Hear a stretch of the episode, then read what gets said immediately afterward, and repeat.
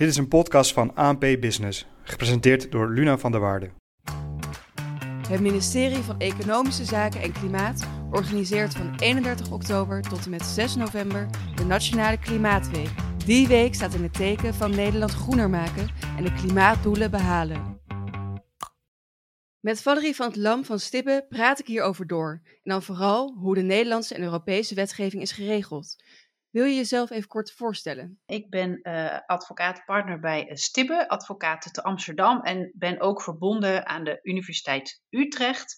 En ik hou me vooral bezig met het bestuursrecht, dus de recht tussen de overheid en de burgers en de bedrijven. En focus uh, erg op omgevingsrecht, dus vergunningen, toezicht, handhaving. En kijk veel naar klimaat en circulaire economie, hoe we bedrijven daarbij kunnen helpen. Ja, en over die circulaire economie gesproken. Uh, om de klimaatdoelen te behalen moet in 2050 de hele Nederlandse economie circulair zijn. Uh, zou je kort willen uitleggen wat die circulaire economie betekent en hoe het er nu voor staat met de circulaire economie in Nederland? Zoals ik uh, circulaire economie als jurist steeds begrijp en ook lees in de stukken, uh, en ook zie bij bedrijven uh, ja, die wij helpen bij meer circulair worden, of die we adviseren over circulaire economie, is dat nu is de economie eigenlijk helemaal lineair. Dus je gebruikt een grondstof en die eindigt uiteindelijk ergens en die wordt niet nog een keer gebruikt. Uh, circulaire economie is dat je grondstoffen uiteindelijk als ze klaar zijn met wat ze hebben moeten doen, dan dat het niet meer een afvalstof wordt die ergens verbrand wordt of de bodem ingaat, maar dat je stoffen of spullen opnieuw weer inzet op een nuttige manier. Dus dat je een cirkel maakt, circulair. Dus de economie circulair maken. Ja, dus eigenlijk betekent het dat er geen afval meer is. Ja, je wil afval eigenlijk zoveel als mogelijk uh, voorkomen. En ja, inderdaad, 2050 geen afval. En wat kunnen bedrijven nou doen om hun bedrijfsvoering circulair te maken? Wat wij heel veel zien is dat er bij bedrijven bepaalde stoffen of producten uh, vrijkomen die normaal zeg maar naar de afvalverwerker gaan. Dus die worden ergens, uh, ja, de afvalverwerker doet er wat mee, dus die verbrandt het of die slaat het ergens op. En wat wij zien, wat bedrijven beogen en willen, is dat stel jij maakt chocoladerepen, komt een stof vrij. Normaal zou het naar de afvalverwerker gaan, maar ik kan uh, diezelfde stof gebruiken voor mijn proces, uh, waar ik voor, voor boeken bepaalde materialen maak.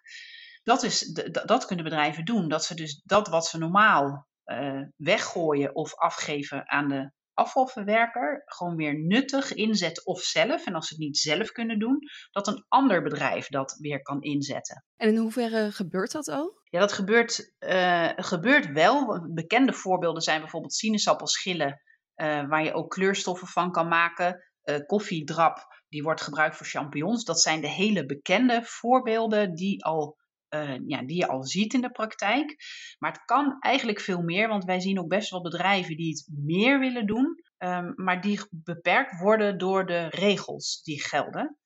Um, dus daarom denk ik dat het nog lang niet genoeg gebeurt. En als we 2050 moeten halen als helemaal circulair, ja, daar zijn we echt, denk ik nog wel. Ik, ik heb er geen onderzoek naar gedaan, maar wat ik zie in onze praktijk, dat bedrijven graag meer zouden willen, maar door regels worden belemmerd. Ja, want je zegt ze worden belemmerd. Uh, hoe is die wetgeving dan geregeld in Nederland als het gaat om circulaire bedrijfsvoering? Nou, in de eerste plaats valt op dat het niet per se wordt gestimuleerd nog. Dus uh, de regels in Europa en in Nederland, uh, die stimuleren het niet. Dus het is niet een soort van verplichting. Je moet zoveel circulair zijn. Dus dat is denk ik al iets wat een gemis is. Uh, en de tweede plaats is het zo dat als bedrijven nu, hè, als we dat voorbeeldje houden, bijvoorbeeld van die sinaasappels en die koffiedrap, maar stel het gaat om andere stoffen. Hè, jij had een fabriek waar jij uh, chocoladerepen maakte. Uh, als jij dat nu wegdoet, dan heeft het het etiket afval. En dat betekent als je het dan naar mij wil geven, ik ben een ander bedrijf, dan heb ik een vergunning nodig om dat afval te mogen ontvangen. En als je het vervoert, gelden er vervoersregels voor afval. Dus er komen eigenlijk veel meer verplichtingen op bedrijven af uh, als het iets is uh, wat vrijkomt in hun proces, wat ze aan een ander geven die er wat nuttigs mee doet. Dus in zoverre beperkt de regelgeving eigenlijk het circulair worden. Terwijl de Nederlandse economie circulair uh, moet zijn in 2050. Hoe komt het dan dat die wetgeving zo achterloopt? Terwijl we die klimaatdoelen hebben en we hebben ook een Parijsakkoord. Klopt, ben ik helemaal met jou eens. En wat ik eigenlijk denk, zoals ik het ook zie, is dat uh, in ieder geval de, de regels gaan nu nog uit van een lineaire economie. En de wereld is veranderd en we hebben nu gewoon hele andere doelen toen ik net me ging bezighouden met het milieurecht, was het vooral van belang. Ergens wil een fabriek zich vestigen. En er zijn mensen omheen die willen niet dat het trilt, uh, stinkt, geluid maakt. Je moet daar regels aan stellen. Dat waren toen de tijd. en ook, ik heb ooit ook een proefschrift geschreven. Dus ik heb helemaal uh, nou, heb oude, oude wetgevingsdocumenten erbij gepakt. Uh, nog echt met zo'n strikje erom en stof erop. Maar je zag ook dat dat de oorsprong is van de regels. Je wil de omgeving beschermen tegen geluid en trilling en stank. Maar nu zijn de uitdagingen gewoon anders. Zoals jij terecht ook al zegt, we hebben te maken met klimaat. Dus de CO2 moet naar beneden, we moeten meer circulair worden. Dus dat is een hele andere opgave. Dus de wetgeving is daar eigenlijk niet genoeg voor geschreven. Dus ik denk dat de wetgeving eigenlijk te ouderwets is en gemoderniseerd moet worden. En je ziet dus ook vanuit Europa dat er ja, op verschillende vlakken ontzettend veel regelgeving in de maak is. Dus ik denk als ik jou over één of twee jaar spreek, dat we echt al wel wat andere regelgeving hebben.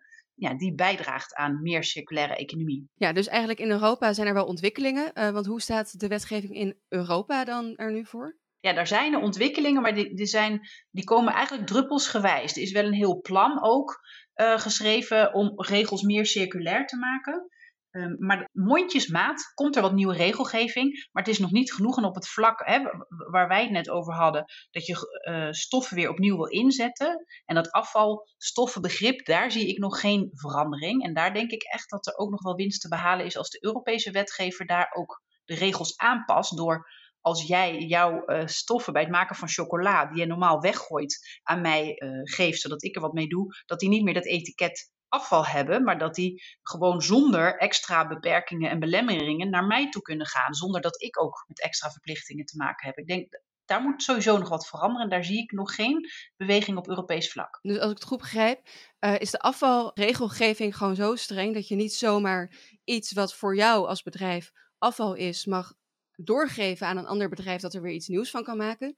En die wetgeving die moet uh, anders. Ja. En wat hebben bedrijven dan concreet nodig van ja, de Nederlandse overheid of van de Europese overheid om toch een circulaire bedrijfsvoering uh, te kunnen runnen? Ja, wat ik denk dat zou helpen is als je uh, dat afvalstoffenbegrip is al zo oud. Ik denk niet dat we dat begrip zelf gaan veranderen. Dus op de, wat zou helpen is als bedrijven een soort uitzonderingspositie krijgen als zij stoffen of producten weer circulair inzetten. Dus als ze iets doorgeven, dat het niet meer het predicaat afval krijgt, maar dat het daarvan is uitgezonderd, omdat er iets goeds mee wordt gedaan en niet nuttig. Ik denk dat dat zou helpen. Ja, en we hebben het dan over dat uh, bedrijven dus heel graag circulair willen zijn en tegen allerlei wet en regelgeving aanlopen. En je leest er best wel veel over in de kranten. Wat vind je nou van de berichtgeving hierover? Ja, de berichtgeving vind ik soms wel wat eenzijdig, als ik eerlijk ben. Omdat vaak wordt er uh, een beetje gewezen naar bedrijven en de industrie alsof zij uh, ja, verantwoordelijk zijn voor alles ten aanzien, het negatieve uh, ten aanzien van klimaat. Terwijl ik, ja, wij ook heel veel bedrijven zien die het graag heel goed willen doen.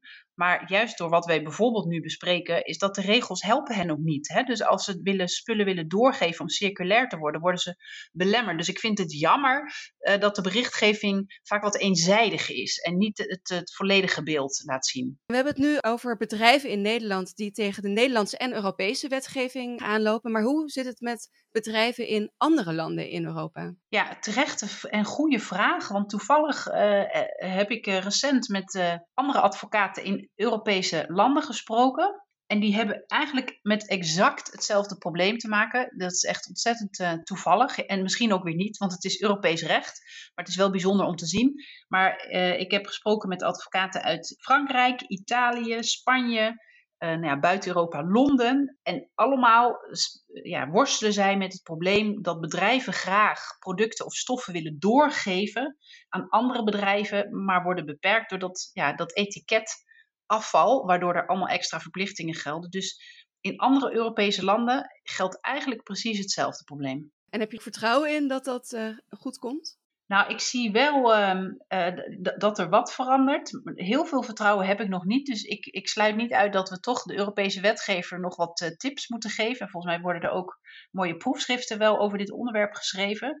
Uh, dus volste vertrouwen heb ik nog niet. Maar nou, in de verte zie ik wel een lichtpuntje op, oplichten. Maar er is nog wel wat, wat hulp nodig, denk ik, en wat ideeën. Valerie van het Lam, hartelijk bedankt. Dit was een podcast van ANP Expert Support, in dienst van ANP Business. Deze expert staat in de bronnenbank van ANP.